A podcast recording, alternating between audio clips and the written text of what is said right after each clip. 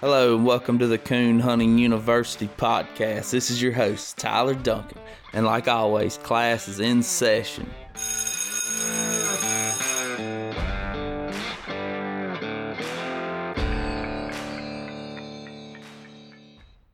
Coon Hunting University is presented by Extreme Dog Fuel. Feed it for life. Find out more at extremedogfuel.com. And Superior Hunting Lights. Superior, step up to the max. Use the 5% discount code CHU podcast at checkout on nighthunters.com. Hey, y'all. So, kind of before we get started today, I'm not sure if everybody's aware or not. I've had a couple questions about this, but Coon University does have merchandise available. It's on um, audiohoundproducts.com. And if you're interested in that, you can find that link in the description box below. I don't really advertise it a whole lot. You know, if you're new to listen to the podcast, because I know we've had a, a ton of new listeners here lately, but um, I hadn't mentioned it in probably 10 episodes. But yeah, I do sell merchandise or, you know, drop ship, whatever you want to call it. But uh, that link to the website is in the description box below. So if you want to go check that out and buy something, I'd, I'd appreciate it. Another thing I want to talk about is that we have the raffle currently ongoing for a brand new Superior Hellcat Max, and all proceeds from that go to the Mississippi State PKC Youth Hunt. If you want to support that and it's a great cause, please uh, hit me up. Uh, I accept PayPal, Cash App, all of it. You know, I mean, and if you plan on coming to the hunt, the hunt's going to be March 4th and 5th. March 5th is going to be the full fun day. It's awesome. It's you know, it's going to be great. I mean, I, I encourage everyone to come. I really hope to see a lot of y'all there. Hunting University will be set up. We're going to interview some of the kids. It's going to be great. It's going to be an awesome time. So if y'all want to come on out, talk to us, man, we'd love to have you there. And if you have a youth to bring, bring them, please. So me and Mr. Wimp Aaron recorded an episode about two weeks prior to us recording the episode that you're about to listen to. And we did it via phone call, and the audio turned out not very good because uh, one of us didn't have good reception or whatever. And if you don't have good reception, it doesn't turn out, and it was you know broken up. You couldn't understand it. But that turned out to kind of be a blessing because Mr. Mark Summerall, who's from Laurel, I want to give him a shout out. Uh, thank you for hooking this up and lining us up and you know, riding with us up there. He he rode with me and Mr. Eddie, and it was just a great time. We had a ball, man. He Mr. Wimp has like every coon hunting magazine from like the '60s to today. Like it is crazy the amount of stuff that he has there. And if you want to see some of the stuff, I put it on the Coon Hunting University Facebook page. Uh, some pictures on there of when we went, and it's he's got Skuna River Lipper, Bart, you know, the Queen, all their their collars are still hanging up there. It's just it's really cool and really nostalgic. It's great. But um and we're going to talk about all that in the interview. It's uh, me and Mr. Eddie's conducting this interview, but you'll hear Mr. Mark Summerall drop in a little bit, you know, from the background. We recorded this in the the shop or in his he calls his coon dog study. You'll hear some kind of anomalies with the audio sometimes. Uh, uh one of the mics fail, and I couldn't get it unrecorded, and then there's a creaking chair, you know, and it's a lot different. Like when I'm sitting here recording right here, I'm in a completely controlled environment. I control this environment.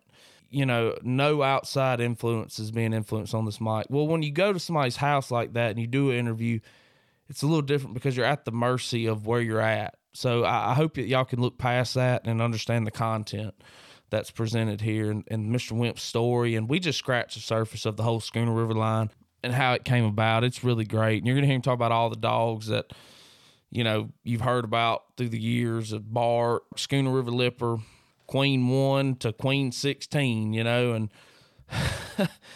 we have some good laughs. And Mr. Eddie and Mr. Wimp been knowing each other forever. And of course, Mr. Mark and, you know, Mr. Wimp, have, they're kind of uh, partners on a bunch of dogs. You know, I'd say, you know, they're more than partners. I mean, I'm sure that Mark thinks of Mr. He does think of Mr. Wimp as a uh, mentor of his so you get a real personable experience from this interview, and I, I really hope that y'all enjoy it because I sure enjoyed doing it. Without further ado, Mr. Wimp Aaron being interviewed by me and Mr. Eddie Simmons. Y'all sit back and enjoy. So we're sitting here in Mr. Wimp's study, right? and it just has all kind of memorabilia. We've been riding us around Skuna River Bottoms, me, Mr. Eddie Simmons, and Mr. Mark Summerall, all of us. It's just been an outstanding day and getting to visit with you and everything. So we're gonna we're gonna go ahead and start this off. Mr. Wimp, please tell the people that listen to this a little bit about yourself. Well, I'm Winston Aaron. Uh, I am 80, eight year old, and I've coon hunted all my life. I, I was game warden in my younger years. Uh, some people preferred to call us possum policemen. and uh, I've had uh, walking dogs for since the 50s. Uh, Cecil Wilson, a friend of mine over at Fulton, I work with him. Uh, he uh, he put me in the walking dogs, and uh, we scuffle with dogs that come from here and there cubs that come from the north, and different ones. And Cecil, I finally settled on single registered dogs that Cecil bred until 1960, and I brought a, uh, two females, one out of Deep River Mike and one out of Old Sailor Boy. And the one out of Old Sailor Boy wound up being Skuna River Queen one. And uh, I kind of went from there, uh, outcross some, and family bred a lot. Till the dogs we got today, we we hunting the 16th generation of them now. That each one of them's other than some other. Uh, the, the, the dogs of today don't have as good a masters as the ones younger did, but uh, they they I know they look better, and most of them act a little better, I think, than they did in younger years. So, how'd you get your start into coon hunting? None of my family ever hunted. I don't. I don't think there's a member of my family nowhere that ever hunted anything. But uh, I, I always, I had a little dog or two around the house that I'd run rabbits with around the orchard and around the fields, and uh, I, I really liked that. And uh, I run a coon in a hole and caught it one time with them, and I liked that a bunch. And so I wound up getting me a pair of five dollar hounds, and it went from there. Forty seven, I had a little spotted dog it might have something to do with me liking Walker. So I had a little spotted dog that was uh, I caught four coons with, and uh, I still have a foot foot off each one of them coons because they were really valuable at that time. Had a gentleman to drive 15 mile in a wagon to breed to my dog because I had caught four coons with him, and so uh, coons coons were scarce and I was raised on the upper end of Skuna, and they were really scarce up there. Yeah, and as we're sitting here today, you know, in your uh, study, I see the feet from them four coons still in here. That's that's cr- crazy. It really is. so there's another article up here that I want you to talk about a little bit, and this kind of explains your the I guess you've always been kind of a, a trainer of animals. Talk about the mules and the squirrel dog story. Uh, we farmed and uh, we had a tractor and mules, and I, I usually worked the mules because uh, I had the mules trained where they would, with any kind of equipment that you didn't need to follow, like a harrow and a disc, they would do it on their own. They would turn and go back and do it on their own. And I could squirrel hunt around the fields and stuff uh, uh, while while they were plowing, and so I preferred the mules for that reason. And they wrote an article about that. Yeah, you seen it over there? Sitting right over there. That's awesome, ain't it? Mr. Eddie, he been Mr. Eddie's been telling me that story since I've been talking about interviewing you. He said you got to ask him about the mules. Got to ask him about the mules. Well, it's been a long time ago. Yeah, yeah. Do you still hunt to this day? I hunt most nights. I hunt. I hunt most nights. I don't walk like I used to. I road hunt and dog striking. I got a dog that strikes my truck, and uh, dogs let them run the road on uh, in the national forest where there's no traffic, and uh, do most of my hunting that way. And now, and uh, if they're too far, well, I I happen to come on, we go get one close. You know, I, I get him, but uh, I, I make over half the trees most nights, you know. That's awesome. That really is. And kind of go all the way back to the beginning. You were talking about Queen One being out of Sailor Boy. How did the Queen? How did the Skuna River line come about, and how where did the name come from? Well, I, I was raised on the head of Skuna River, and uh, which was on a creek of any size in our in, the, in our neighborhood, and uh, most people hung something on the front of them, uh, and uh, I think I think Cecil probably suggested that I do that. He he'd hunted over here a lot, and uh, I think he probably suggested that I use Skuna River. And that, uh, I, my first registered dog, he single registered for me. I didn't know how, so he single registered for me. And I, if I remember correctly, she was born in I believe 43 and we registered, I believe, in 47. I have her papers here anyway. And uh, that was my first registered dog that he. And uh, we raised pups out of her and kind of went from there. Then I, I, I bred, uh, I had a female called Ann in early days that was uh, Cecil Wilson bred. She was, she was pretty nice, she. And really, the reason I really settled on females, I had a nice male back in the 50s. And uh, I, I got to looking for a nice Walker female to breed her to, breed him to.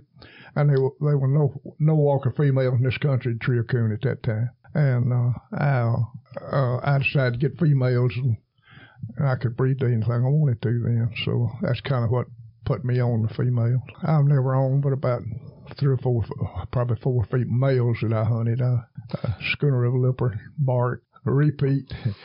and a dog mate the favorite I call Sarge. I hunted him, so that's that's about the only four males that I ever hunted. So it all started with Queen One, right? Then then the Queen One's the first I hunted competition, and uh, and uh, she. Uh, she was, uh, you know, I, I'd had to put her on the top of the top of the list. She was as nice as I've ever had. She she was if you if you looked at her picture, uh, she could drink out of a Coke bottle, and the coldest nose hound I ever seen. Could drink out of a Coke bottle. Huh? Oh yeah, yeah. She she didn't have that head and ears that everybody looked for, but she she she had she had a lot more stuff. You think she was full blooded Walker for sure? I bought her, Bill Austin, Carlisle, Indiana. Uh, that's and I, I have no reason to believe she wasn't, but I have no reason to you know. You know, from Yeah. that, from there on, well, I can swear to them, but from there, from her back, I can't. Yeah. You know, I don't know. And you're at 16 generations today. Yeah, we got the 16th generation. Mark's got two or three of them, and I got one of them out there. You, you were talking about how you were talking about having that dog single registered. and What was that? 47? You said. I, I believe if you hold up, I Do you, do you remember? You remember how much it cost to have a dog registered back in? I, I, I have no idea. No I, I don't. I don't remember that, but it must not have cost much. That's pretty good. or she wouldn't have been so arrested. Coon University is brought to you by Superior Light Company. Use coupon code CHU Podcast at checkout at nighthunters.com. Superior, step up to the max. Now back to the show. All right, Machete, you got a question you'd like to ask him? Well, I want to say something first. What a good day to be here with friends and Mr. Wimp Aaron. We've went to where Mr. Wimp was born and raised. We've seen some of those fields he's talked about. He's plowed. We've talked about the woods that he's hunted in for since he was a boy till he still hunts there today. It's been an awesome day. But Mr. Wimp, what I want to ask you is how do you decide once you had Queen One, which female was you going to pick to be two? Then when she had puppies, how did you decide who was going to be three? Because this is a continuing loop of females. I mean, so how did you pick which was going to be your next queen? Well, with Queen One, she was fired up little female, and uh, and, at that, and back at that time, you know, they didn't hunters didn't tolerate dogs doing anything on the tree. You know, they they had to be angels at the tree, and uh, I bred her to House's Chief twice, and they treed coons, but they couldn't bark straight up the tree. And I, I couldn't hunt them, you know, with the people I hunted with. So I, I I bred old Frosty. If you ever hunted with him, he was a calm old tree dog, and he was also Hirschberger bred, and uh, and got just as fired up a dog out of Frosty, and they was really probably a little worse than Chief dogs were, and uh, so I took her out Kansas and bred her to Finley River Buck. I hunted with him one time somewhere to hunt up north here and seen him sitting down, and then I seen a pup out of him sitting down somewhere, you know. So uh, I took him to Kansas, and Duke Rupert had him at that time, and uh, I bred the buck. and I got calm, sit down tree dogs, and that so that I went with that with Queen Two. Queen Two, she was a nice little female, but would choke down on the tree, and I couldn't stand that. So uh, the horny dogs were sticking their head up out of Boone Creek Mike and Golden Star, and uh, Cadillac and all of them was uh, they were sticking their head up as loud, hard tree dogs, and uh, I bred Queen Two to the Dahoney's Jeff dog, and uh, got Queen Three, which she's as nice as any of the queens I ever had, and she had a ringing mouth, you know what I was trying to get. Queen Three, I bred her to Finley River Banjo, and got a nice jip, but she was uh, had a tree jumping habit, and uh, I couldn't stand that, and I out too much, and so uh, I also bred Queen Three to Handsome, which was a sit-down back there tree dog, and uh, got Favorite, and uh, so then I bred Favorite to Queen Four, half brothers and sisters, uh, to get Queen Five. Queen Five, I had one that I really liked, and I run over, letting her run in front of the truck, and I run over, so I had to go back and get a her sister that had never been hunted, and uh, was Queen Five, and which was the sorriest queen there was. She tree coons, but she she she wasn't nothing outstanding. But she reproduced better than I, any of them. I'd say she did Homer, Gomer, and Lockett, and just name you a bunch of them. And uh, I bred Queen Five to three different male dogs. I, uh, I'm sorry, four different male dogs. I bred her to House's Lipper, Hillbilly Mac, Tree Talking Crockett, and to uh, Skuna River Lipper five times. And uh, House's Lipper was the sorriest cross I made on her because they loved the coyote. And they uh, took them about two year old to be solid on that tree. They just just could really run a coon, had big miles and stuff.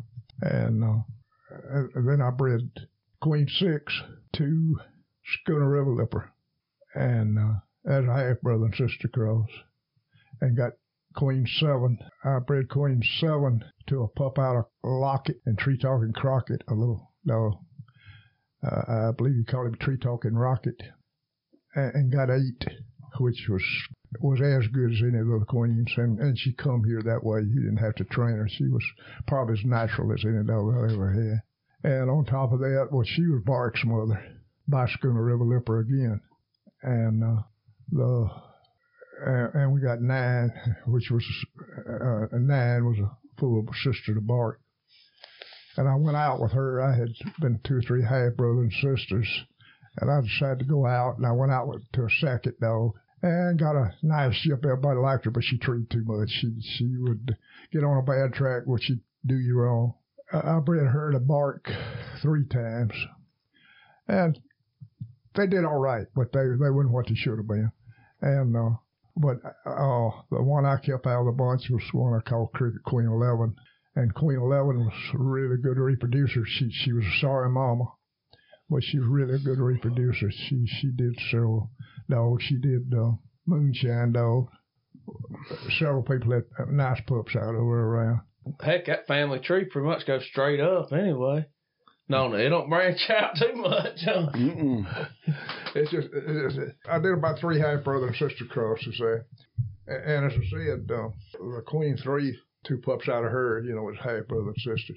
Then we get to Queen Five, which she wasn't the greatest coon dog that ever lived, but she, man, exaggerating a little bit on uh, Queen Five crosses. I did it four times, and I mentioned the House of Lipper was a sorriest cross, and uh, Lockett was our tree talking Crockett. I, I bred her to Skuna River Lipper and her litter oh, won me breeder of the year and second place sire of the year, didn't it? Her puppies won ninety four thousand, I believe it was. I got it right here. Let me ask you this: Why did Lockett not end up being a queen dog? Uh, well, number one, uh, I, I'd already had a queen out of House's Lipper that I'd, I'd worried my life away with about two years there. And she was a nice animal when I got through with her, but I, I didn't want to back up and go. I believe it'd be easier if you go in generation after generation. I think in family and them up close, it'd be easier with a male dog, you know. Yeah, yeah. Uh, yeah, Lockett's in the Hall of Fame. She's on the top producer, and I've got the number money one here if I can find it. I forget how much. I got so many of Mr. Wimp's uh, pedigrees on here. They, uh, they, uh, well, there's one thing you can say about Lockett. She was a tree dog. Absolutely. I never cared people hunting with her and old Pac-Man pack dog and Lipper.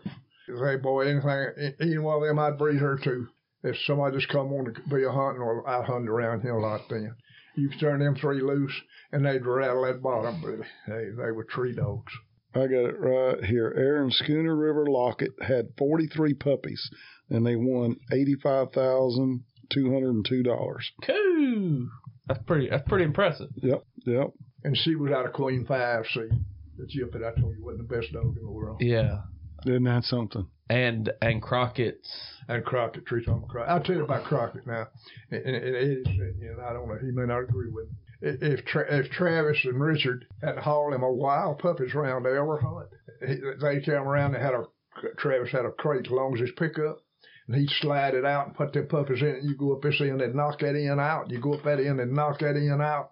You know, and you you couldn't hardly give a Crockett puppy right away. Yeah. And uh, but I bred her, uh, her to him, and I bred Queen uh, Queen Six to him.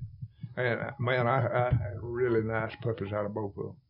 Yeah. talk about it. hmm And old Cracker come out of him, and Yeah, Uh, uh, they they've been they'd have been a lot of. But you take when people see that sure, hunch, you know, and they make every little hunt we had, Tra- Travis and uh, and have have them a wild puppies there, and and a lot of times you know more than I know. Well, if you don't handle them when they're babies, well, that's what you get.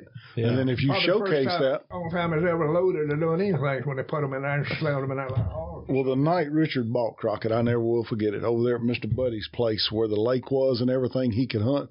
That guy that writes books in Mississippi, uh, anyhow, he owned that. John now. Grisham. He owns it now. But uh, we was over there, me and Richard, and he got old Crockett, and uh, we turn him loose. Hey, he hits him a deer. He takes it out of that bottom, and I mean, he's smoking it. Richard said, "Let's go co- cook us a steak," and it was five thousand dollars, is what David Drain and Eddie wanted for him. He runs a deer. We sat there and cook a steak and listen to him run that deer, and he's gone. We get up the next morning, me and Richard, I'm thinking, man, that's a lot of money. That dude has gone running that deer. We get up the next morning, cook breakfast, and look there at the door. Old Crockett's piled up on a pad right there at the door. Richard said, I believe I'm going to buy him. I said, uh, what, what'd you see that uh, brought you to this decision? He said, Ed, I know he's a better dog than that, and I just kind of like him. And that was the night we hunted him, and Richard paid for him. Well, I, I tell you, uh, the, the little rocket dog, you ever hunt him? Mud? Oh, yeah, that was Hunter's dog. Yeah, I Yeah, hunted yeah. with him. Yeah. Oh, he he Tree pretty nice, dog. pretty nice little Pretty dog. nice little dog. Had a good mouth. Absolute steady as a rock Yeah, tree dog. And, uh, and and see that was that was a daddy of Queen Eight. Isn't that amazing? Yeah, and uh, and Queen and Queen Eight is uh, is nice female I ever had. She you know she come here. Sure. Sure. She I didn't have to train her. In fact, Spencer, uh, her mother wasn't all that old when I bred her, and uh, you put them in there, and it jumped something hot, you know. And uh, I'd listen for Queen Eight instead of her mama. You know what I'm talking about? Sure. I had more confidence in the pup in the pup than I did the old dog because she was she was Bark had her had her habits with Lippers RPMs. That's kind of thing about it. Well, uh, you got it wrong. Mm-hmm. Uh, I got a question. Like, did you hunt with old Lipper before you bred to him? House is Lipper. Yes, sir. Yeah. You hunted with him? I hunted with him. He had a powerful mouth. He had a powerful mouth ball on the tree, regardless what they said he did when I hunted with him. They say they said he was always hot or out of shape or something was what the excuse was, but he balled on the tree a lot. But uh, could push a track. He could push a track and had a lot of energy, you know. Yeah. And uh, and I didn't see anything mean that, he? Sure. It amazed me that you hunted with House's Chief. That was awesome. Hunted with I House's hung House Chief. Chief probably more when I did Lipper, but uh, I bred to him twice, and and when, I go up there, we go hunting. And uh, Mac brought Lipper and his banjo dogs all down here, and we, we hunted them down here. I tell you, Lipper Lipper was head and shoulders above the banjo dogs Was he? for this country. Now I think the banjo dogs were trailing dogs and and tree jumping dogs. I I didn't see Max do that, but everything I seen that had uh, uh, Finley River banjo, and uh, one of my thousand dollar pups was a pup out of uh, uh, full brother of Finley River banjo. But when banjo was ten year old, his mama had one male pup, and I gave a thousand dollars for it. Cause banjo was the number one stud dog at that time Mhm. and uh, I had to hunt it four and a half years to get my money back. if uh, somebody gave him to him, I'd have shot him. But he, he was a pretty nice little old dog, but jumping his thing, everything. And by the way, he's Moose's granddaddy, so, Isn't that something? so you ever know, you ever have a dog out of Moose? No, sir. You ever see him? You ever hunt with him? No, sir. I didn't get to hunt with Well, him. all right. I hunted with Zeb and those. Yeah, he, he had to jump in. Ain't that something? Yeah. How old was Lipper when you hunted with him? Don't know. I, I, he was older, you know. He's, Oh, uh, he, okay. wasn't, he wasn't no spring chicken, but I mean, he wasn't. I bred to him three times. I wanted you a dog that lived to be 15 year old, be tough and had a good nose and a good mouth and all that stuff. Well, he'd do that. I know I've heard other people say he was just a freak as far as the go ability. Like his just, you know, Oh, he was wound up. just I mean, Yeah. way above ahead of his time almost when Well, it comes to that. Leopard dog I had, he was He was that way. He was like that too. he, I'll assure you, you couldn't have built a big enough fire to drop the coon on the other side. He would have went through that fire. That's he- awesome. He didn't. He, he had he had no return. Well, when you made that cross and got Skuna River Lipper, how did you pick him to be the male you was going to keep? Well, uh, uh, the Dixie Jip, which she was family bred on the other females I had. It had, you know, there. Anyway, some banjo blood thrown in her on uh, Alabama George. Anyway, he was out of banjo too, I think. And uh, he was down here, my Jip was in heat. Just a lot of, you know, things made it convenient. And I, I, I like, I like Lipper. He, I didn't, I, I don't really like ball mouth tree dog. I say I don't know that Jip we had. I liked her, but I didn't. Just occasionally you do. And they all say he didn't do that when he's in shape, and and, and I can understand that. But he he did ball a lot on Mhm. the tree. You know. But now he was as, he was as wired up. He was as wired up as you can get. I like that schooner roll up back in the Coon Log days. I'll guarantee you he would have been good on that. You're not recording all this BS, are you? Yeah. No, if you ain't- it ain't could, BS. if you could keep Pete from like when we hit the table, it'll make that mic mess up. Oh, okay. Like and it won't record Oh, right. okay. That's one thing we gotta we gotta be mindful of. We want it to be good audio. Uh, we were to uh, What were we we were talking uh Queen Eleven. I think what we was up to. Queen, Queen Eleven. I, Queen Eleven, I bred her to uh, Backwater Zeb, and I bred her and got Moonshine, and them, and I bred her to uh, Rudy, which was a double Skuna River Lipper dog, and out of Skuna River Lipper. Uh, and Buddy Mobley uh, had, and, and got Queen Twelve. Queen Twelve, she was only bred to one dog. Lipper's repeat. She was bred to him five times, I believe and uh, think it was probably the best cross on both of them, on on him and her. They were several grands, some real nice dogs. And I had one, uh, one of them I called Thirteen, Queen Thirteen. She was a real nice little jip, high powered, a lot of lot of go, real little tree dog. But she got run over when she was about four year old, so I didn't get to enjoy her too long. But I had bred her to uh, Gunner of the Rogers boys, and uh, Gunner, he was out of uh, Bart, and got a little jip I call 14. 14 is, I liked her probably as well as any I've had in a while. She had a lot of specialties. She would uh, stripe my truck. Uh, if you'd shoot a coon out, she'd bring it to you. You know, she she would uh, really a hunting dog. Find your coon when they're scarce. And a nicer tree dog. You want she put her feet there. Didn't move unless something moved her and uh, I- I bred 14, two moonshine, which was out of Queen 11, and got several pretty nice dogs, but I, I wound up with uh, my 15 was was out of that cross, and uh, I bred her to uh, Mark's reject dog, and got we got three or four of them around here. One of them probably wound up being 16, Okay. or 16th generation. That's awesome. That really is. So, what is the most important trait that you've tried to maintain throughout that 16 generations? Well, number one, uh, something to tree coons. You know, uh, if if it don't tree coons, I have no use none whatsoever for them. But I I, I like a cold nose dog. Uh, I, I like a winding dog, and uh, and I like a hunting dog. 'Cause I don't hunt where they just coons run over themselves most of the time. And uh, and in later years, I've tried really tried to breed brains in them. You know, they they cause I it make them easier to train, easier. To, I've had a few that you know was really smart, and I find out me and them get along better. what's the most common bad trait that you've seen arise from line breeding? The only thing about line breeding, if you're a family breeding, what you want to call it, um, if you don't like what you got, you, you're not going to up much. You know what I'm talking about? Yeah. And something else about family breeding and hunting them uh, generation after generation. You see things that um, grandma done that you corrected this away, or you seen things that grandma done that she always done you couldn't put up with hardly. But uh, you, you're not you you're not to move you're not to move up, but you outcross where you liable to get a super dog and five that don't do anything, you know. And something else. See, I, I hunt what I raise. I don't. I I hadn't hunted a bought dog in some bunch of years, you know. I bought one or two, but I, I I've never hunted them, you know.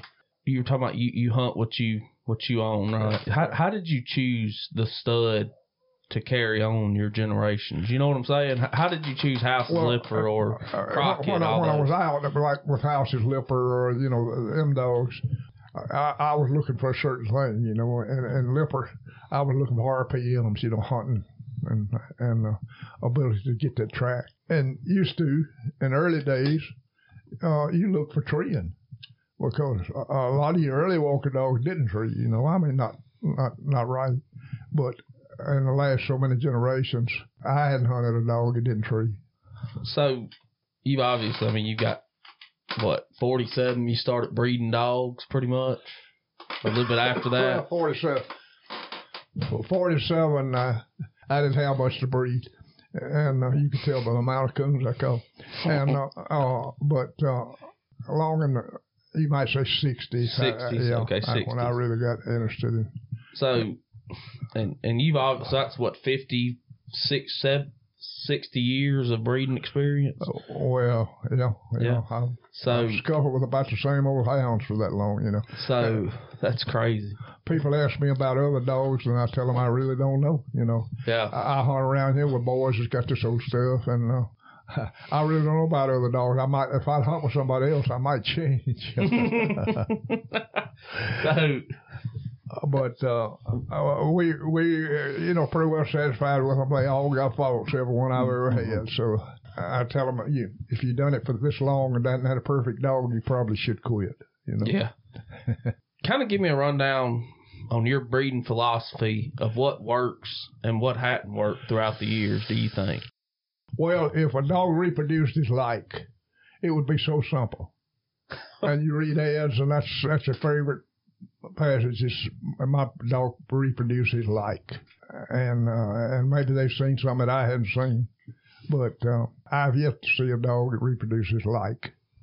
But just in Skuna River Lipper and Bark, uh, Skuna River Lipper had to have had to have Queen Five or her daughters to reproduce well with the exception of maybe a Raccoon Valley Queen, them dogs, they, he did pretty good on them.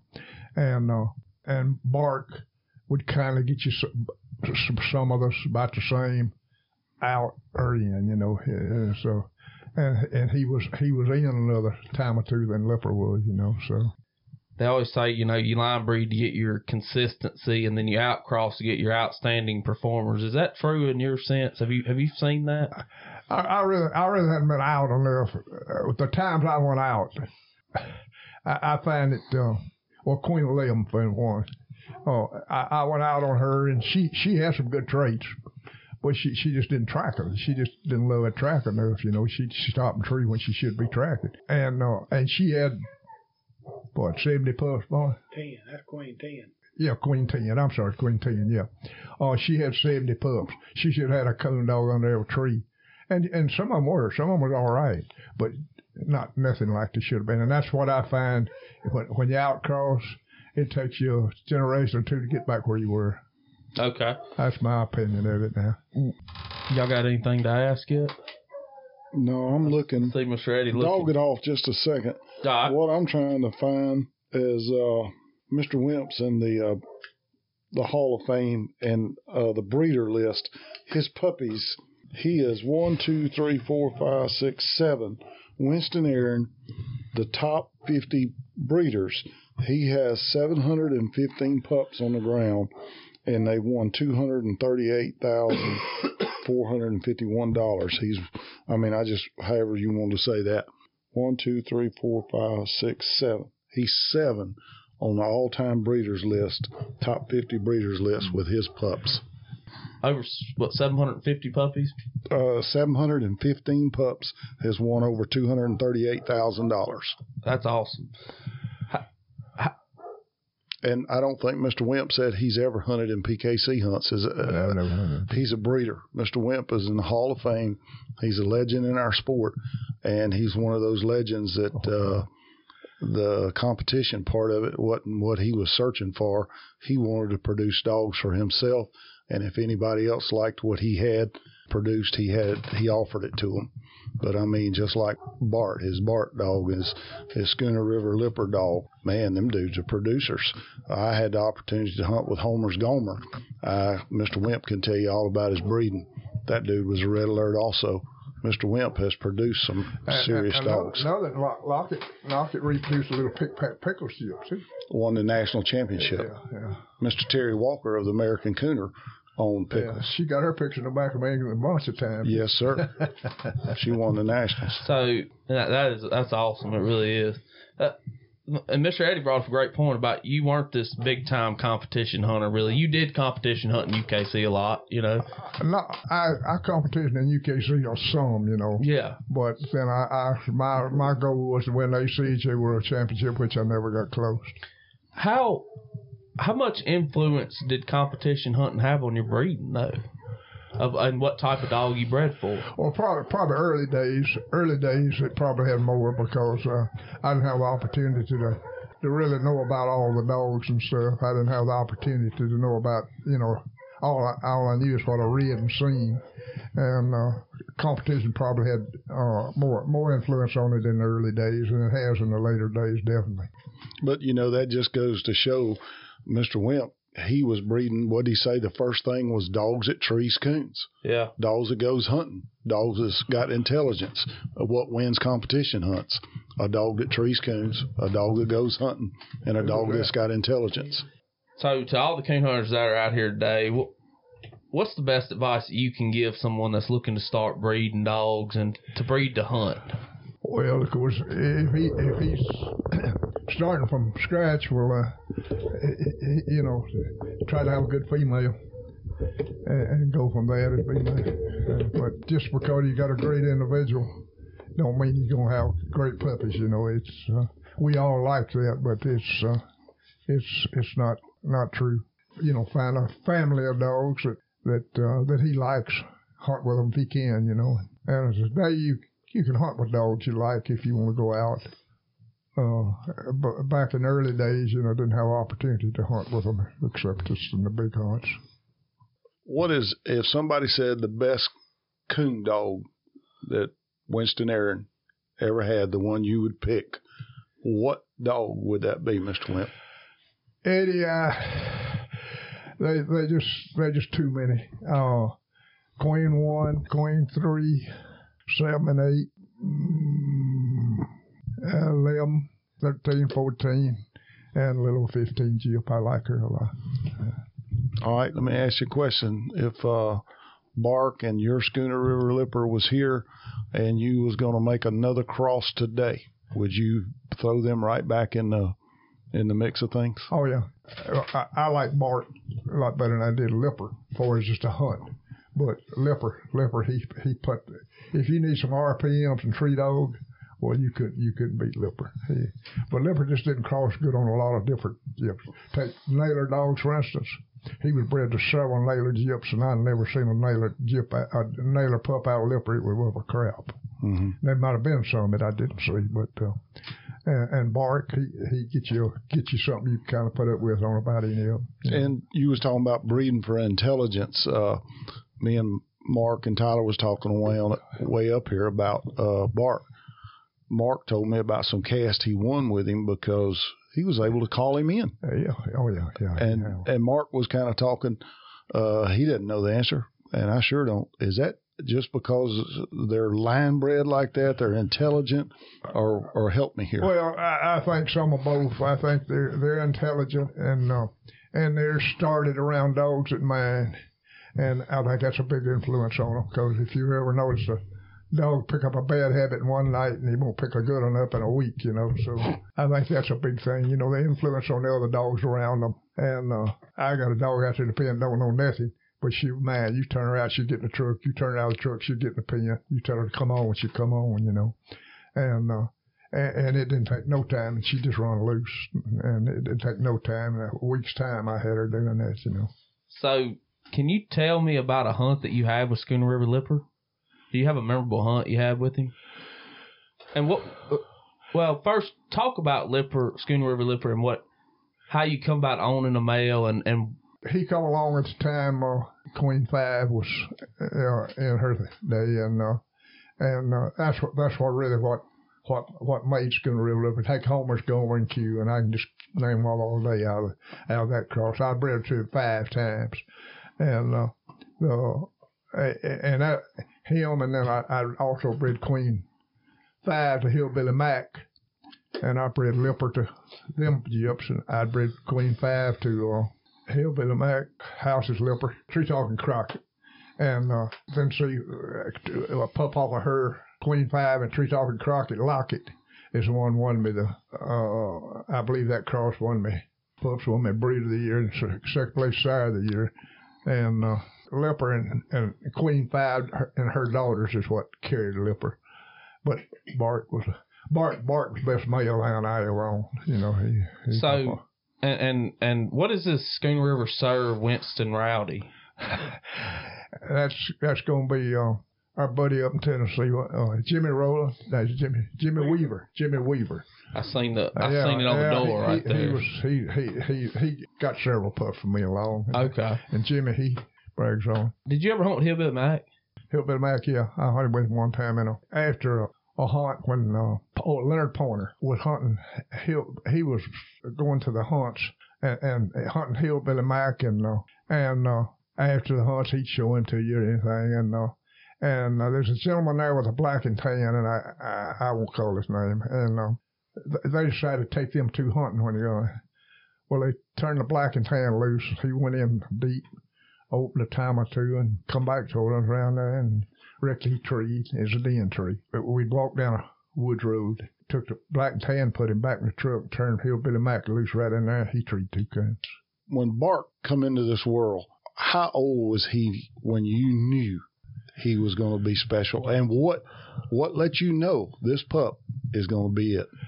Well, he, he was his, the litter died with Parvo all but him and uh, and he was a little runny puppy running around here and barked all the time. He was. You put him in the pen, he barked. You put him out of the pen, he found something to bark at.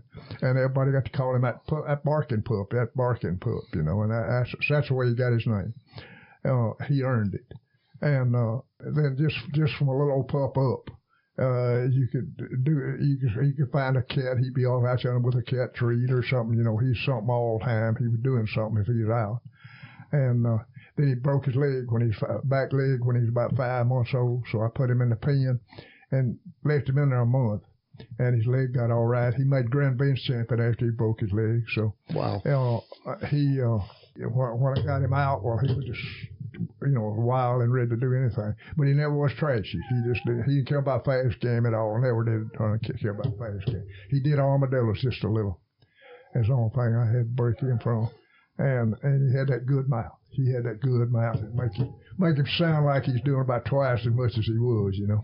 From the first time he ever treed, would did he tree that way to the day he died? He he, he pretty much, you know, he he wasn't solid just as a rock, you know, then, but he well pretty much pretty much thirty days hunting he pretty, you know, he just he come right on. He wasn't never no trouble. But now I was hunting with two females. It was as good as I ever had. You know, his mom and his grandmother, and uh, they was they was as good as I ever had. And, and me and uh, Bradley in the Delta National Forest caught caught 14 coons first night and 15 coons the second night with with Bart and his mother and his grandmother, and which was two best nights hunting I ever had, you know, in a row. Uh, was a lot harder dog to handle. He was a uh, than Bart was. Bart Bart can handle as good as anybody. And what? Now the dogs that you're talking about, you're hunting today. Let's talk about repeat, reject, all them. How much different are they from the dogs that you were hunting back? Queen two or three? You know, I mean, what, what's the difference there? Well, they they were just more they more rounded. Uh, repeat. He he wasn't never a trained hound. You know what I'm talking about? I bought him and he wasn't trained, and I we we we bred him instead of hunted him. You know, and uh, but repeat was he was as pretty natural tree dog as you'll ever see, and he'd hold his tree as good as any dog you ever see. I've seen him, and they'll board that out there and vouch for it. I've seen him tree a coon, a split tree, no further than from here to them cars out there. We shoot this coon out, and he'd never look at you. And uh, and uh, he he was as good at that as anything I ever seen. He uh, he you know he he wasn't he wasn't wasn't never what I'd call a trained dog. He didn't know what come in meant, and or get back or nothing else. And I, and, but he uh, uh, he he he he did his job. He did what we got him. Which male out of the Skuna River line was the best reproducer in your opinion? I have my own opinion. I don't see if it matches up with yours. Well, you know, it's on who, who, somebody had one that did good out of them. Of course, I, I'd have to, I'd have to, I'm Bart, I'm Bart. But I, I'm gonna tell you, uh, the, the boys that had the power pack dog over in Georgia, I, I'm gonna say he'd have to be looked at, you know. And uh, though What about Hubs Homer being a reproducer, best uh, reproducer? Homer, you know, Jarvis had him and different ones had him. Uh, he, uh, he uh, uh, Jarvis, Jarvis never did breed him much. And then when well, Peony got him, uh, he- bred him a lot. And, and no doubt he, no doubt as far as uh, number of pups he had, I think he had 400 something pups. And uh, and he's uh, they you can look at the figures on him. You know, Yeah. ain't no doubt he was he was a and see he was a a grandpup out of his mother was out of Homer's Gomer and his daddy was out of Skuna River Lipper. So he, uh, You don't get much more lipper than him. Yeah, I mean, much more. Uh, as you get, you don't yeah. get much more Schooner And, River than uh, him, do you? and uh, all all the thing, I think a lot more people had bred to Homer, but he was so ugly. You ever see him? Yeah. well, he, he he he was he was an ugly child. And he was an accident, right? Yeah, that's the way I understood it. Yeah, Yeah. but they DNA'd him, and that's you know that. No doubt he's a good reproducer. Well, oh, the dog, the dogs I had, well, I, I you know, I have some things about Bart because I bred Bart, and I think he got about fourteen hundred pups, and I bred him so much more than I did the others, and my I had a lot more interest in breeding at that time. Yeah. Too, but uh, He is in the PKC uh, Tree and Walker Hall of Fame also. Hubs Homer. Uh, Homer. is? no, uh, Bart. Bart. Yeah. Skuna Yeah. River Bart. yeah, And also uh, Hardwood Homer by Keith They is in it- there also. Okay. Yeah. yeah. Keith Keith Medley had him. Yes. And then Skuna River Fred is also in there. I don't I don't believe Skuna River Lipper's in there. What about Fred? Did you ever get to hunt with him or anything? I never did hunt with Fred. Never did? hunt with him. Fred Fred was a, everybody everybody said he was really really an impressive tree dog. And you know, I think I mean I I'm probably wrong about this, but as far from that generation of dogs, he might have been the only Skuna River dog that was ever collected back then. I mean, I'm not I'm not 100 percent sure about that. I I don't know. Uh, the the Johnson boys said they co- Yeah. uh, said they collected uh, bark.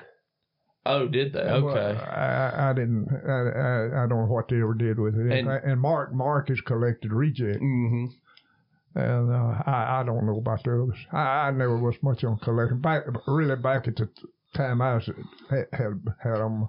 They weren't having a lot of luck getting good litters of pups, you know, and I didn't want to mess with. it. Now we talked about this on the on the previous episode, and it made a lot of sense. Tell me why you don't believe in collecting dogs. Well, number one, if a, do- if a dog is bred and he doesn't reproduce something that uh, that you would uh, like to hunt and so forth and to breed, uh, my theory is he probably shouldn't have been bred anyway. And uh, there are exceptions to the case. You know, some dogs are not bred enough to tail, and you know that. But uh, just a dog bred as much as bark, and you now if uh, if he doesn't reproduce something that's that's uh, and uh, if I was looking for a stud dog, you know, me personally, I, I would definitely look for a family bred dog. You know, heck, I don't. And do you think that was one reason that Hubs Homer outcrossed so well is because he was so tight bred? Well, right. I think I think he was about as tight as you could get. Yeah, they you know. a mother a mother son, wasn't it? Uh, yeah, I believe that. he was. Yeah. And he was even more than that. Homer's Gomer was uh, was uh, Raccoon Valley Queen's daddy, see. And, and, and, and then Lipper was his daddy, see. Yeah. So, And best of my knowledge, old Bart, just looking at his papers, uh, Skuna River Lipper was on the top side, and in three generations, it was on the bottom side yeah, also. See, yeah, Skuna River Lipper was the the mother, the daddy of his grandmother on the bottom side. I'm gonna get me a drum. You know. Need you a little fidgeting stick. What a and that's Can I, I want to ask some question. Mr. Wimp, I just want to know like, I've known of fellas that would make a cross and it'd be an outstanding cross. So they would try it two more times and not get nothing to match the first cross. I have no answer for it.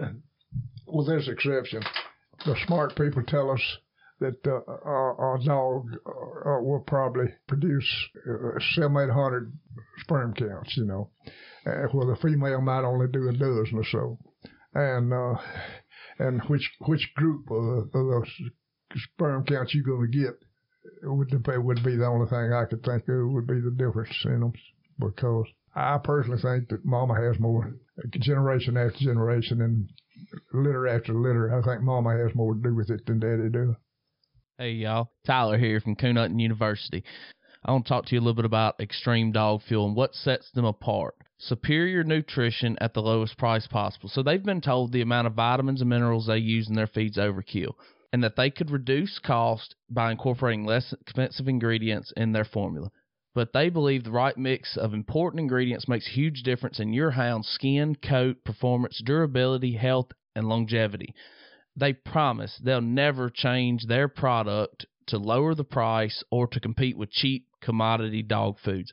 All their ingredients are taken from the South Central United States. So go check them out and you can find out more about Extreme Dog Fuel at extremedogfuel.com and find a retailer near you today. Extreme Dog Fuel, feed it for life. And if you're looking at a female you know, the females that you've had that you said were really great reproducers, you know, were they out of litters of good coon dogs? Were the whole litter made good coon dogs Well, rather than one good coon I, I go back to Queen Five, and she was the only survivor in the litter. okay. So, uh, So you didn't really know about her, huh? Queen Eleven reproduced well, but she wasn't a good mama. She she just raised you a pup or two, and you, and you couldn't really tell about her. I I don't know that I could answer that. You know? Yeah. I just I just didn't know if you had seen that correlation out of you know, rather a dog that's one this outstanding dog out of a litter of duds. You Uh, Well, know, I, I, I, I guess probably does a 12, Queen 12 was bred to repeat, what, five or six times? Four or five. Well, I don't know how many, but several times. I know she got 40, 40 something pups at least. And, and she was only bred to repeat, never was bred to anything else. And, uh, and I'd say the, I, I couldn't, I couldn't tell any, could you tell any difference, Mark, in the last ones and the first ones? Probably was more out of the last litter. Well, they probably the first litter had a real good chance, and they they they there was nine of them, and they over half of them titled. But uh, the I, I couldn't tell. I couldn't. They they they about the same, you know. About uh, even even the litters vary a little, you know. But I mean, Yeah. uh, the, all of them were pretty strong on the bush. See? How does it make you feel to see all these dogs that have that go back to Skuna River do being so successful in today's time? You know, you take Bone Collector, Power Pack. You know, they all have Skuna River in their bloodline. How, how does that make you feel to Well, have that? I, I, I appreciate it, and uh, but you know, I realize it's uh, it's other hunters, you know, that had, had the big thing to do with that, and uh, and I, I just appre- I appreciate the people being interested in them because I've been interested in them all my life nearly, and uh, and naturally I, I appreciate other people joining in and what you can, but uh, you know, it's it's left it's left to other people now. I I. I I, I'm gonna try to keep something to coon hunt, and that's about it. I'm planning on raising a couple of litters of pups this year, but planning and doing is two different things, you know. Have you thought about the stud dog you're going to use yet? I've thought about it, but that's you know all I, I know, and I bred the the 15 Jeff to Mark's dog last time, and we we got several of them, so I don't know don't know what I'll do with. 'em. but probably a mistake of what I do. But anyway, I'm gonna, I'm I, I'm not going to go with that. Oh, I, I have I have prom- I have promised some of my buddies and stuff that I'm gonna raise a litter or two, and and they're they're just they're no they're no dogs to be had around here, puppies or nothing else, and we we barely. If some of these youngsters decide to go to coon hunting, well, they I'd love for them to have a have a dog to hunt. Yeah. We'll move on, shift gears a little bit here. Tell me about all the memorabilia that's in this building that we're sitting in. I mean, it is literally a I, I've got some books right up here. I'll give you the dates on them. Them books right in there. yeah. That was that first full cry you give me. No, no, no, no. I'm talking about some old books. I have a book called Coon with Cooners. Uh, that's a 1924 model. I believe it's right. That is to coon hunters who have so faithfully read. I think it looks like Wow. 1911, but I'm not sure. It looks like 1911 where you got your thumb. I have a book by Mr. J.E. Williams. He was up around Raymer, Tennessee. Had a kennel up there some years ago. And the date on it is 1911. Did, now, do you have a idea of how many of these books were printed? I have no idea. And then you got. And, and of course, I have a Walk with Wick, uh, Yeah, first edition. that's impressive in itself. That thing's probably worth fifteen hundred dollars now, as much as they going for. You also have the first full cry magazine ever. I have a copy of the first uh, 1939. As far as I know, it's the first first full cry. and and starting when it's, you said 65 is when it really all your magazine you know you start really having them from I, then I have I have most of them from from 65 on. I have some before then, you know, this and that. And I have a a 49 full cry and a 59 full cry, well, and then I don't know different ones. But the early ones, of course, was American Cooner and the Full Cry. Then I, I think I have all the UKC magazines, and they, uh, and I have all the PKC magazines as far as I know. and and you have all i mean just pictures upon picture you have a picture of hank williams jr with a Plott dog I have a Hank, Hank Williams picture of Hank Williams Jr. with his Plott over this uh, over this folks clubhouse some years ago. hey man that's awesome and mr eddie you you actually found a picture that you had been looking for that you took right Yes, it's a silver dollar favorite, which was Skuna River favorite when uh, my buddy Richard Owens bought him from Mr. Wimp. And I took a picture in 85 when uh, Richard had him and we hunted with him, but Miss Sharon and Hope and uh, Hope wasn't even thought of, but Hunter and Shay is in the picture with Richard and Miss Sharon. And I took that picture many years ago and I, I found that dude. And uh, believe me, good memories. that's awesome that really is i mean it's, it's so much history here Yeah, favorite favorite. I still remember him well because he was one of one of his nicer pups I ever had. I, I sold him to Ray Jernigan, uh, uh, preacher up here, and and Ray and Richard was good friends, and uh, Richard he sold him to Richard. and he had a powerful mouth. And I'm Yeah, telling yeah, you, he he, was- was, a nice outfit. He he was he was pretty close up in Moose's pedigree, you know. He and even I thought Moose I always thought Moose favored uh, favorites, you know. and I see a picture on the wall of Homer's Gomer. And if anybody remembers that dude, they remember what kind of track and tree dog and what kind of mouth he had. It's good to see a picture out of old Homer. the little locket Gyp, she, uh, she she did me well, and then she also reproduced Pick Pack Pickles, which uh, did well in her, her day. Now, you were talking about the silver dollar favorite dog, and tie, did he tie in at all with like silver dollar cracker and all them, or No, uh, I sold, he was Skuna River favorite, okay? and I, I sold him to Richard. I said I sold, I, and uh, Ray sold him to Richard, and Richard that was his kennel name. okay. That's where he got the silver. Did you ever breed the silver dollar cracker or any of them? I bred the uh, Cracker Daddy. Crockett. Crockett, Okay. Cracker's daddy. Yeah, I bred him twice, and, and got real nice pups. I I, Yeah. li- I liked what I got. You, you handled silver dollar cracker, didn't you, Mister Eddie? Or hunted with him? Uh, Crockett. I Cro- hunted. you hunted. I hunted Crockett. with both of them, but I Yeah. did uh, hunt some Crockett some and one with him. And Ronnie Wayne mostly hunted uh, Cracker. He won a bunch of money with the Cracker. It it's just awesome, and I just so you have all this history in here, but what's the biggest changes that you've seen in the sport?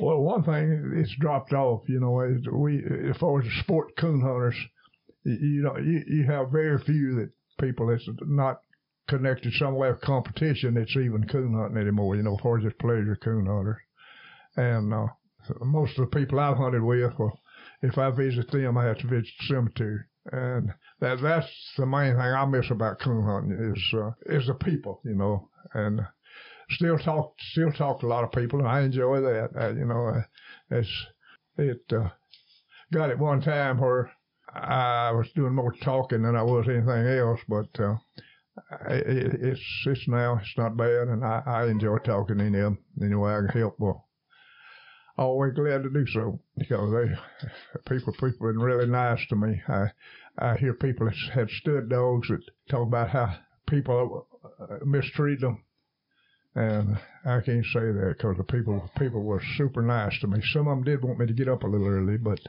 uh, other than that, well, we made it fine. Uh, going back through this, uh, 2000 is when Pick Pack Pickles won the national championship. Mark Cross and Terry Walker, the gentleman that owns the American Cooner, our good friend, they owned her. That's awesome, really is. And and what do you feel like's been the greatest achievement? 88. Oh. I hear you. oh, I, I, I don't know, but I have been blessed because I don't remember a time in, in the last lots of years that I have a dog my pen I catch a coon with. Some of them are better than others, but uh, and and like like I am now, I can't hardly get across the road ditch, and uh, and I got dogs that tree coons, and I, and, and and that's the that's the first and foremost. They they they got a tree coons or or I don't feed them. That's just about the and they and and I've been blessed uh, all these years, you know, to have something. Even the 16 months I spent in Korea, I left a dog at my mother and daddy's at uh, coon. So uh, she she she had a few other habits, but she would tree coons. Do you feel like dogs of today are better than the ones back in the day? Hundred percent better. They know no comparison. Of today, Uh, the dogs are so much better today. Yeah, you know, you can find if you know what you're looking for, you can kind of find what you want today. Uh, and, and back back when I started with walkers, uh, uh, number one, you couldn't find one in a tree. Uh, they just didn't tree. That's all. what about from say the '90s from t- till today? They're still better. You think? They they they're smarter. They uh they there's some breeds going in different directions, you know, and s- some people are trying to trying trying to breed something to win the world with, you know, and uh the country we got to hunt in and the way I hunt and the way I can hunt, I can't hunt I can't hunt a dog that's uh that don't don't hunt with your cattle and, and handle, you know, and stuff. That's that's very important. And uh, dog dog got today even some of them that I don't care about much it, it's still got a lot of sense. Most of them are capable of learning. I don't have any good instructors we got, but uh, the, the dogs are still a lot. A lot of them are capable of learning. How old is a puppy when you start, say, putting a handle on him? Oh, I usually pretty young. I, I uh, the about six month old pup I got out there, I started messing with him a little bit already. He, he's not developed enough to really jump in a pickup like he probably should yet, but the quicker he does that, well, I'll turn him loose around here and have him to load several times a day, you know, till we get it down right. I've heard stories that uh, Mark's told me. I, it's my own fault I hadn't come and watched it, but he told me you could uh, hunt four dogs off of a horse and have two behind you, uh, watching those trail and tree and never get out from behind that horse. Go to the tree with those type tree dogs you hunt and turn them back a loose, and the two behind the horse never move. And then when it gets those two behind the horse's turn, I, I had when I hunted when I hunted uh, some of the some of the older ones. Uh, they would they would do that. I hadn't I hadn't rode a horse in several years, so these now would probably bark at a horse. But uh, uh, uh, the, and and bark he was he was he was good at he would he would he was well disciplined, and his mother and grandmother they were well disciplined. And you you were talking about like bark. He obviously he seems like he's probably your favorite male you ever owned, right? Yeah, no fight, no doubt. He, was- he. was- I, I never owned a, you know a whole lot of males to choose from, but he he was he was he did he did pretty good in the stud pen, and he he did uh, he he did good. Bark Bark he was well disciplined. He had a good mouth. A good tree dog. You never see him have trouble with nothing. He he was just a pleasure to hunt. Well- and and I had his mother and his grandmother, which they were older than him, and uh, I hunted them three, probably as good a three as I ever hunted, and uh, at one time. How how independent were they? Was he? Uh, Bart Bart was well, they were they were all fairly independent. They were more independent than a lot of the hounds I've hunted. You know, they because they would split tree and hole and that kind of stuff. I've seen them. I've seen them tree three different places. You know, we caught all them coon men Bradley the, in the Delta. They several times they was treating three different places. Let me ask you a hypothetical question, and uh, if you want it out of there, uh, Tyler can take it out.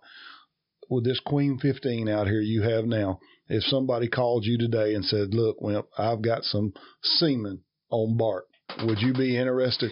Oh, I say it into the mic, man. I, I would definitely be interested because, as I said, I, I like bark, and I don't know how many times she got bark in her, but uh, I don't think one more lick would hurt. So if somebody called and said, "Mr. Wimp, I'm going to let you use this Bart semen, and we're going to raise us another litter of puppies you're in," I would, I would definitely dive on it. That's a good. That's a good question, Mister. A. That's probably the best question we've asked all day. He he kind of he kind of he said, oh, he kind of he kind of puckered up a little bit when he said, "Hey, so if anybody listens to this knows know if Bart was collected, which I don't know. You got any good stories you could tell us about hunting with uh, Skuna River Bart? Well, pro- probably one of my favorites. Uh, me and Avery Adair was hunting in the game here one night, and we had Bark, two of his puppies, and Queen ten. And uh, you were lucky to catch two coons down there in a nice hunt. And uh, we riding horses. We looked at 13 coons and shot 12 of them out. And one time they treed just side by side and they didn't shoot that one out. And uh, we got pictures of the hunt there, you know, and, and it's I, I hadn't had that good a hunt down there since or before, but uh, we we had had a, had a nice one, sure did. What's the most memorable hunt you've ever been on besides that one? If that's your most memorable, they don't even have to be a dog. At the time you hunted one of your dogs, you could hunt, be hunting with some other dogs. I don't go many hunts without my dog. Yeah. I, I, I ain't hardly going no much without my dog. No, uh, sometimes I, would- I would have been hyper and might have been at home. Uh, uh, Uh, this will be something that may come out, may stay in. You was at the 67 ACHA World Championship in West Point. What was that like? look, look right there and get them two uh, red things there. Tell us what years is on them. he's got he's got the uh, 67 and 68. Okay. Okay, y you were there. What was that kind of like then? It, it was it was really a special event. You know, they were uh, walkers were just you know beginning to get really popular, and uh, uh, they were the merchants, and the, the houses, and and I remember one dog in particular, Texas Slim, was there. He was a single registered walker dog, and by the way, he was uh, the first old queen I had's granddaddy. Daddy, uh, a pup out of him was bred to Sailor to get him, and uh, and uh, Philip he could make him make him heel and sit, and he had a crowd following him, uh, uh, making his dog sit, and he would sit and lay down, and I don't remember what, few, few little commands, you know, and none of us had ever seen a hound dog, you know. Uh, it's common knowledge that a hound dog do 'em, you know, and uh, and I, I remember that being a really attraction. I I guided uh, Merchant with Banjo too. Somebody else went along, but I can't remember who. it What kind of tree dog? I've always heard Uh, about the tree style of banjo and Uh, banjo the too. banjo, the, the banjo dogs split treed, and I remember they they'd run the tree as high as they could and grab it and hold the tree coming down. they'd run that tree and hold it, and as it slid down, they were they were barking. They they were they were barking suckers at that tree now, but they look you know they t- took a lot of room for them, but uh, it uh, they were. They were tree dog. I believe that was the year that Merchant won second with Johnson's banjo. What What about uh houses, Tom Tom? Did you ever hunt with Tom Tom? Never Tom? hunted with Tom Tom. What about Diamond Jim? Diamond Jim, I hunted with him one time, I guess. Diamond Jim, for, for my measurements, he left here barking in tree cones, you know. What about Finisher? Well, Mr. Gans, he he's not with us anymore, so I, I and uh, Robert McCarley won't get mad at me. but finisher, what I seen out of finisher, I, I I I didn't see anything out of him. I bred a gyp to him, well, the first queen to him, and she didn't have no pups, and I always told him the Lord is seeing after me. What about Billy? Crown Billy. Crown Billy, I, I, I never I never bred the Crown Billy. I hunted with him in Memphis a time or two. He was crazy, man. he I didn't know I didn't know what he was doing, and uh, uh, only, only Buddy could tell you what he was doing. he called him William. I remember that Yeah. sometimes. uh, yeah, only only Buddy could tell you what Billy was doing. I hunted with uh, Pride's other dog, But Buck, and he was a tree dog. Was a really a nice. You put him in Pin Oak Acres, and where, where I hunted with him one night, and he he he looked like a coon dog. I believe Pride had the worst luck at getting reproducers of anybody I ever seen. So uh, I I raised a litter out of Buck, and they didn't. uh, None of them turn out. What did everybody hunt back then? What was the big breed? Well, I'd say most people that had the choice was was Father Mr. Merchant because he was back in the you know back when he was hunting Baldy because he was winning everything in the you know Well, the world. Well, But uh, I'm meaning as far as like you said, walkers were just then get started. Yeah. What what what was the big breed then as far as like blue ticks? What what was everybody hunting, or was everybody hunting uh, more black, black and tans because you know most people were hunting Strangler registered and you know great dog with papers on them and everything else. And and black and tans are dominant color, so you know uh, if the first first litter or two I ever raised out there, Lottie Jip there, she had a black and tan or two, you know. And uh, you could get black and tans. That's reading early walkers, a blanket back walker like we got now. People didn't like them because they said they had black and tan in them, and they They wanted an open spot at Walker. they, they want, I'll show you the. I got one up there that won 20 bench shows. Uh, uh, she she's bare spotted up too. Why or how did the walkers be, go from not even being able to find one in this country that would tree a coon to being so dominant today? I mean, because let's be honest, It- they it- are it- dominant. It, was over a lot of years. It was over lots of years. Well, why don't why didn't the other breeds do that? You think? I don't know. Most people that had other breeds didn't like walkers. It, it kept getting, you know, one man would move in and one. The first queen jip I had, I hunted with a many a person said that's the first tree dog walker they ever seen, and that was in the '60s. Uh, So you ain't liking no tree dog walkers now. They don't say that now. do they? they want them to track now. They say, Yeah. Mr. Ray, do you even remember a time when walkers weren't dominant like that, like they are now?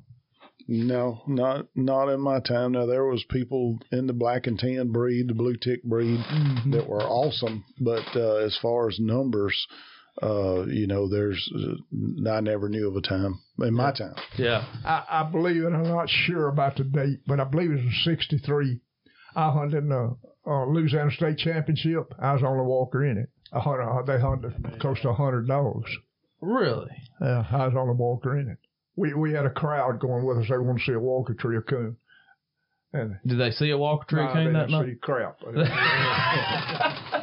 And then, what year did the the grade dogs be passed by? Because I remember even in my time showing up at a hunt, there was a lot more grade dogs than right, there was right. registered. And uh, you know, UKC required a long time for you to have a grade cast. You know, and uh, one popular dog, my dogs have several crosses of him in is Crawford's boss, and he wasn't known far and wide, but he was he won tenth place in the ACHA World Championship in '60s, but didn't know they didn't know sure what all he had in him, but uh, he was really an outstanding little coon dog and a good boy on him, but he he never did get bred. You know, I bred him to the Anjip twice, and you get a puppy two out of each litter to do something, and that's about it. Huh.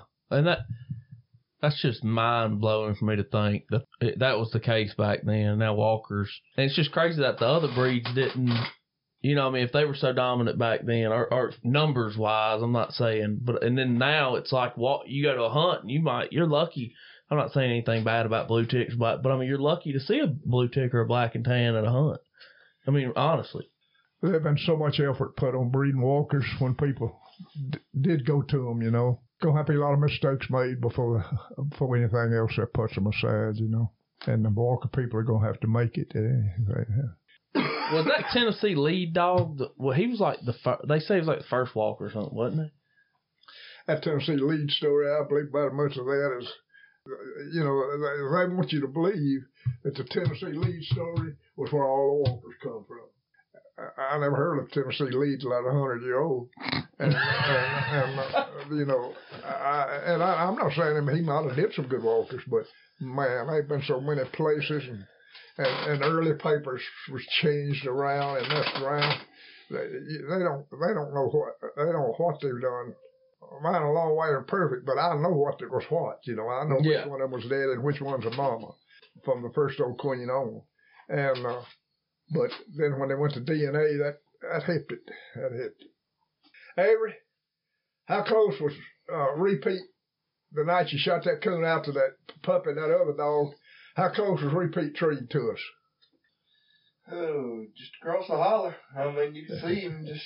I mean, I'd say here they'll say you rode out there. Something like. He wa- he he was right there, and he could see the he could see him fighting the Yeah, coon, that's right. and he, he he stayed right there and talked to him. He never moved.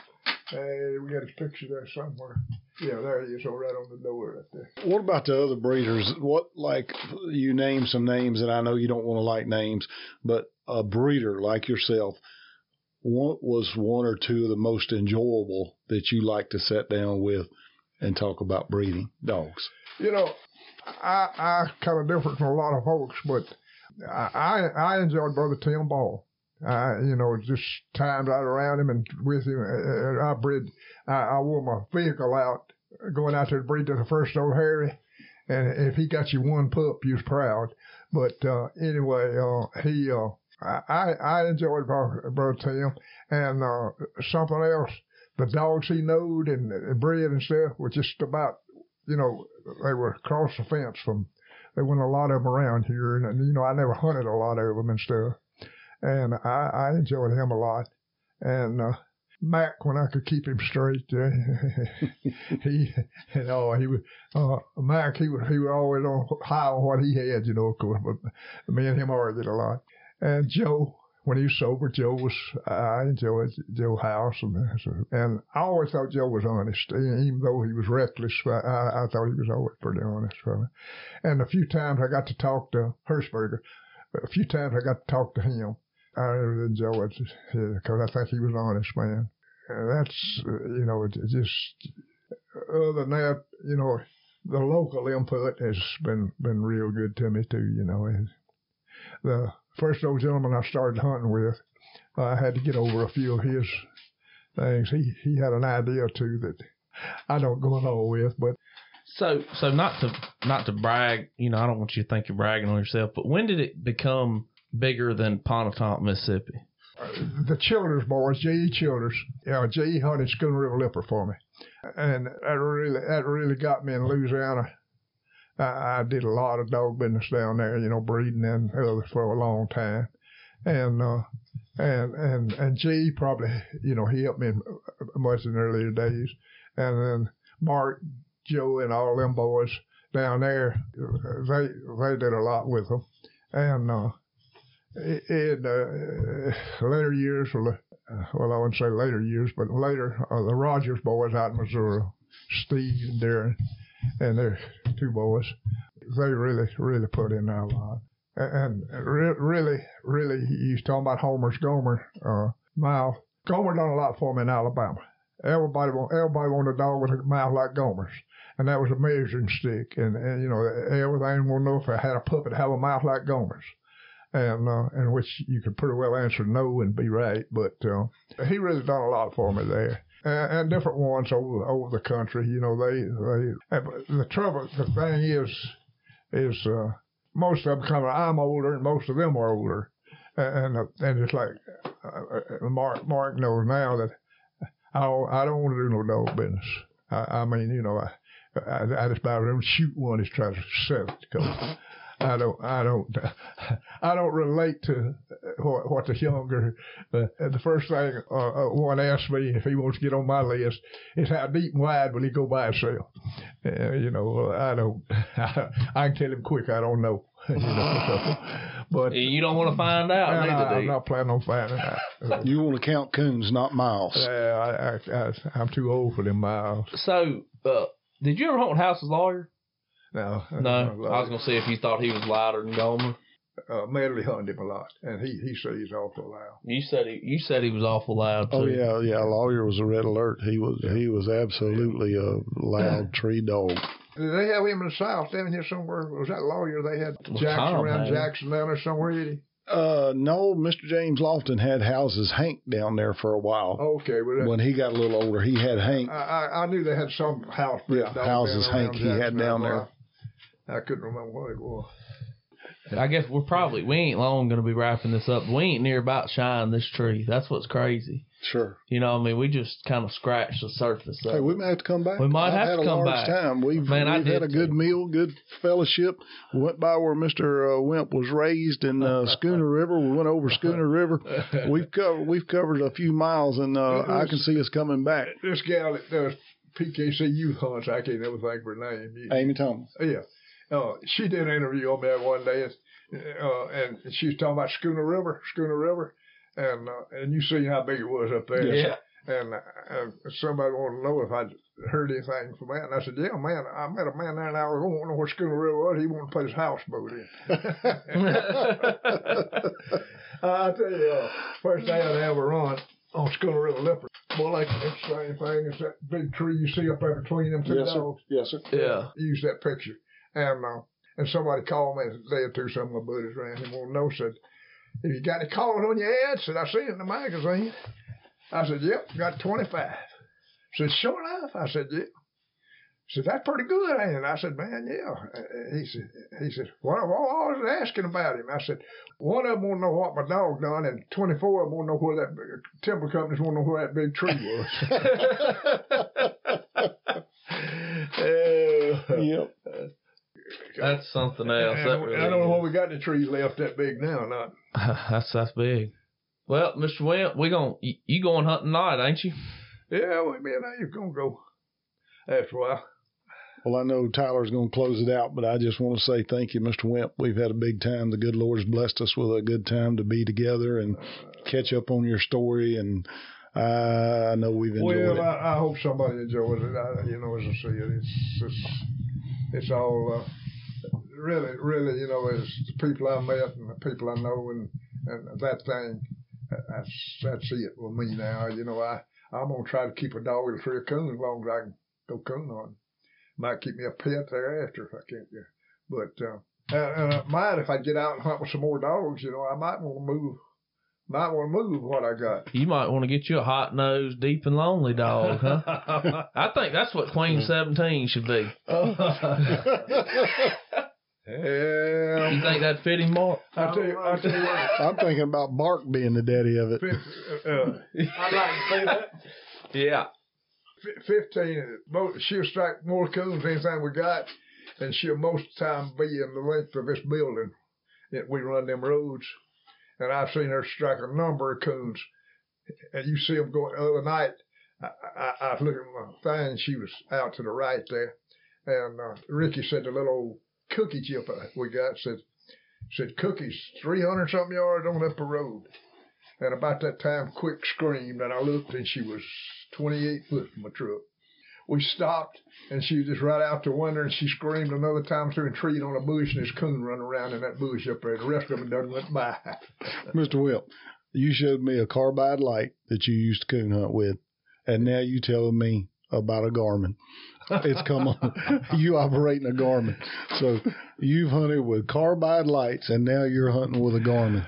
Well, it is a little move, but uh, uh, I finally had to get one.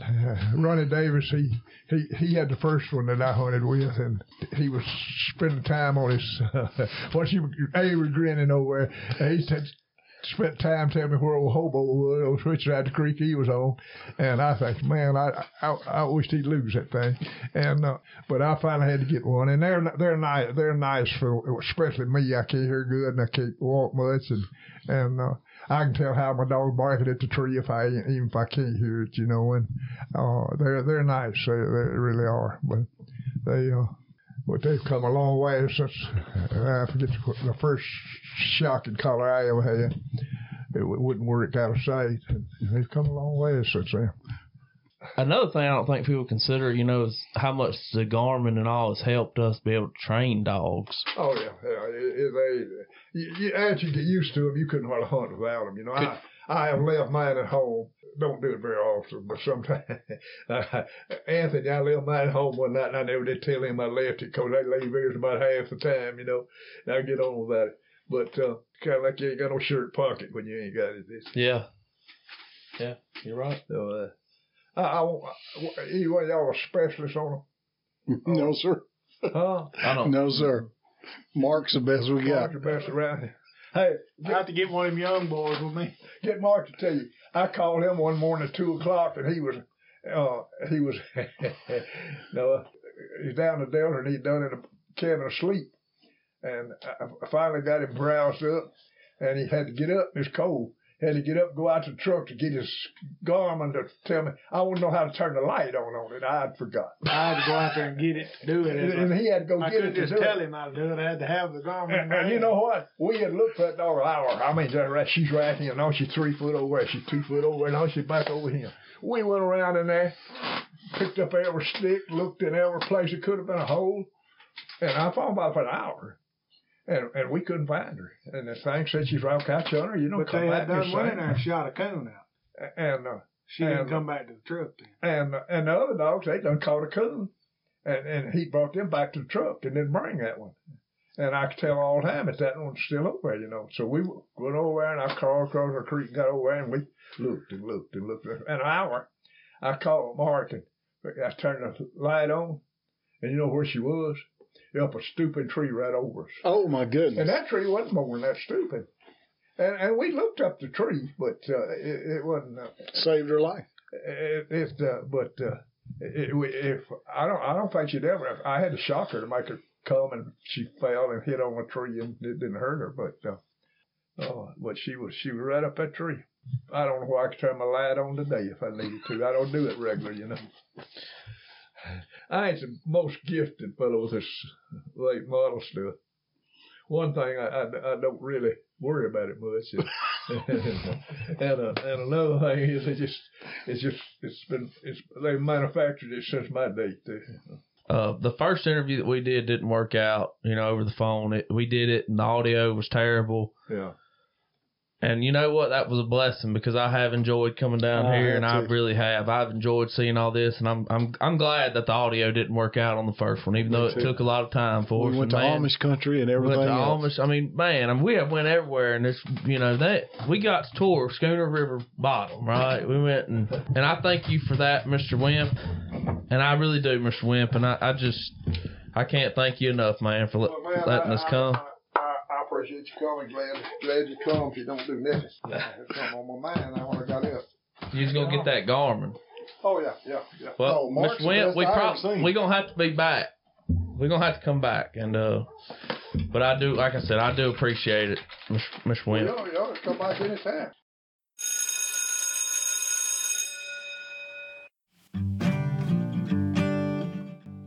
Really hope y'all enjoyed that interview as much as I did. If you like what you heard here, go on over to Facebook, give us a like at Coon Hunting U. Also, go to Apple Podcasts, leave us a rating and a review. It really helps us out. And remember, if you need a new hunting light, do not overlook Superior. They make an awesome light, best customer service in the business. Man, their walking light and double red is the brightest I've ever seen.